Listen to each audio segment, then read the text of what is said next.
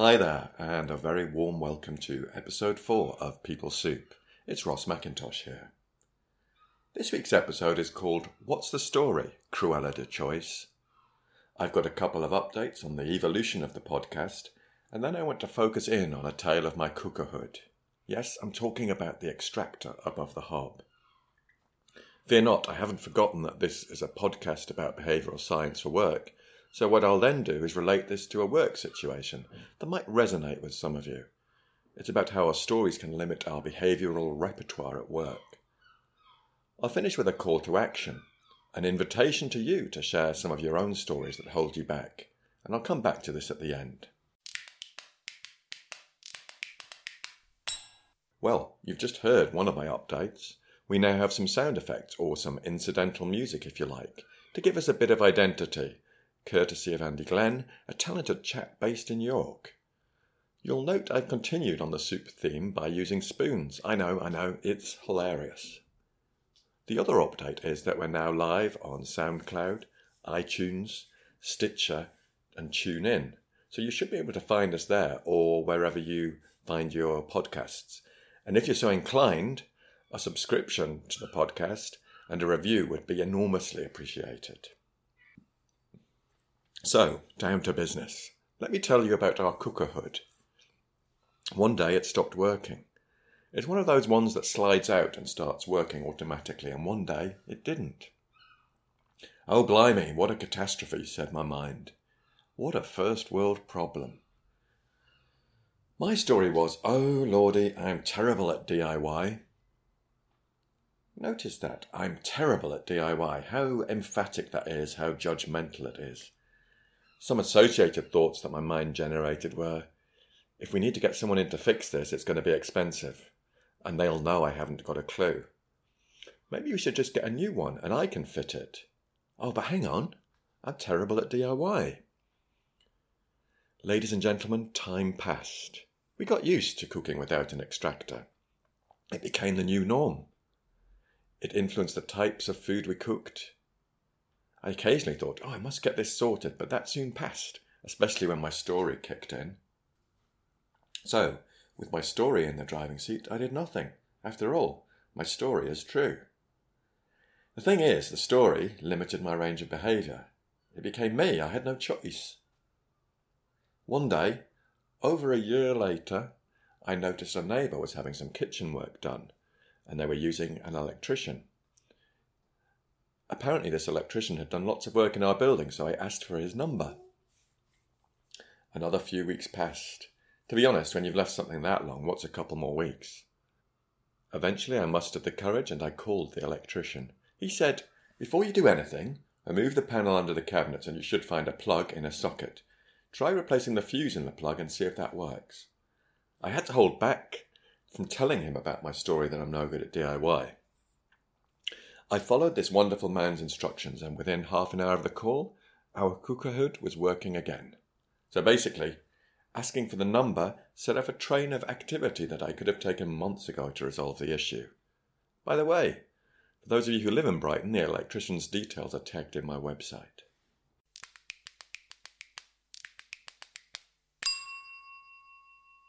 What the heck has this got to do with the world of work? Let me try and explain. That story of mine, I'm terrible at DIY. How helpful was that for me in moving forward to sort out the cooker hood? I'd suggest not very helpful. And the same thing can happen with our stories at work. So let's move across to the workplace. A while back, I was coaching a senior manager, Sarah, who felt stuck in her career. Sarah's not a real name, and she has given me permission to talk about this part of her coaching. I'm going to focus in on one particular element of the coaching that we worked on. Not the largest issue, but a significant one. Sarah worked in a large organisation. She was ready for the next move, and her approach was to wait and see what jobs came up in the regular bulletins and see if there was anything of interest. This is how she'd always secured her next role. She wasn't particularly inspired by this prospect, particularly as she'd been checking the bulletins for over ten months. And on the other hand, she wasn't invigorated by the thought of remaining in her current role. Sarah felt stuck and completely downhearted. In our coaching session, we tried to uncover the story. Sarah thought she had no control and very little choice over her next career move. This was the way she had always found her next role. It was down to what was available and a bit of luck. In describing this situation, I noticed that her voice was monotonous, her body was slumped in the chair, and there was a real sense of despondency. She had a story about how she secured her next role. That story was I have no choice, I just have to wait and hope to get lucky. This felt in many ways like my relationship with the broken cooker hood. It became her. In our work together, she gave the story a name Cruella de Choice. This reflected how it made her feel. It cruelly robbed her of options, and by giving it a name, it helped her to spot when it was in operation and to call it out in a way that was a bit playful. I asked where she would choose to move next if there were no barriers. She said she couldn't think. And then, and then something happened. She began to describe a new project that was underway in the organisation. It was no good, though, as they wouldn't be recruiting for at least six months, and of course she had no choice. So she would just have to wait even longer if she wanted to apply for these roles.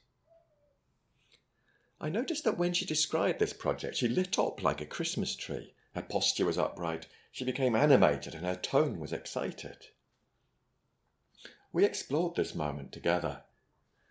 Were there any possible actions she could take to find out more about the project? This was a definite ping moment. She reflected that there was an acquaintance who was already a lead on the project and thought she might drop them an email to find out more. This small action of sending an email was certainly outside her comfort zone. It became more accessible once she'd identified and called out her story, Cruella de Choice. This had offered her new possibilities for her behavioural repertoire. When the story was in control, Sarah was a passive participant in the process of securing her next job. Was her story helpful? Heck no! She did send the email and soon after had a great conversation over a coffee with this acquaintance from the project.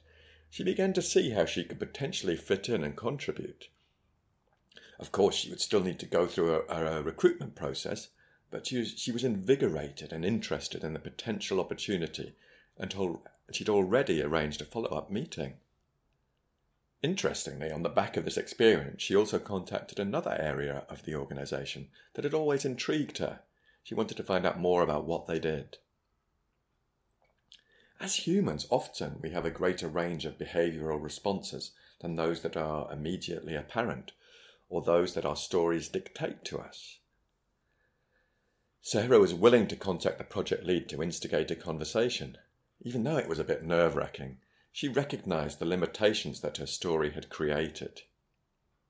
Again, like the cooker hood, this story wasn't useful to her in resolving her next career move. So, what's my takeaway from this? If you're frustrated by something in the workplace, can you just take a moment to pause and think about is there an underlying story at work? Now, it's probable that the story isn't going to go away, but what we can work on is the influence it has on us or, or the way we relate to it. What we can do is call out the story, maybe give it a name, and see if we can spot alternative actions or other options on the behavioural menu. My only recommendation when considering these options is keep them small. I really can't stress this enough.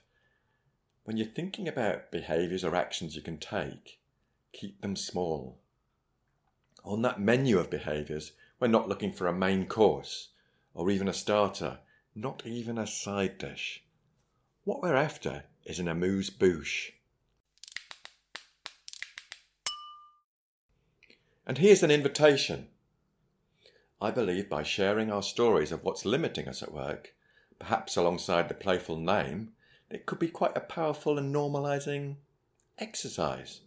We could even share the small actions we've taken or are committed to take. It could help us recognize the humanity of what's going on in every workplace and perhaps even inspire other people. I'd love to share some of your stories, their playful names and small actions in a future podcast, with your permission, of course. And if you're willing to share, please do get in touch via email at peoplesoup.pod at gmail.com or Twitter, uh, Ross McCoach. By limiting ourselves with our stories at work, we're not only keeping ourselves trapped, but we're depriving ourselves, our colleagues, and our organisation of our potential. And I think that's me done for this episode. Thanks again to Andy Glenn for his majestic spoon magic. If you'd like to follow the podcast, you can do so on SoundCloud, iTunes, Stitcher, and TuneIn, and I think many other podcast services. Thanks very much for listening, and bye for now.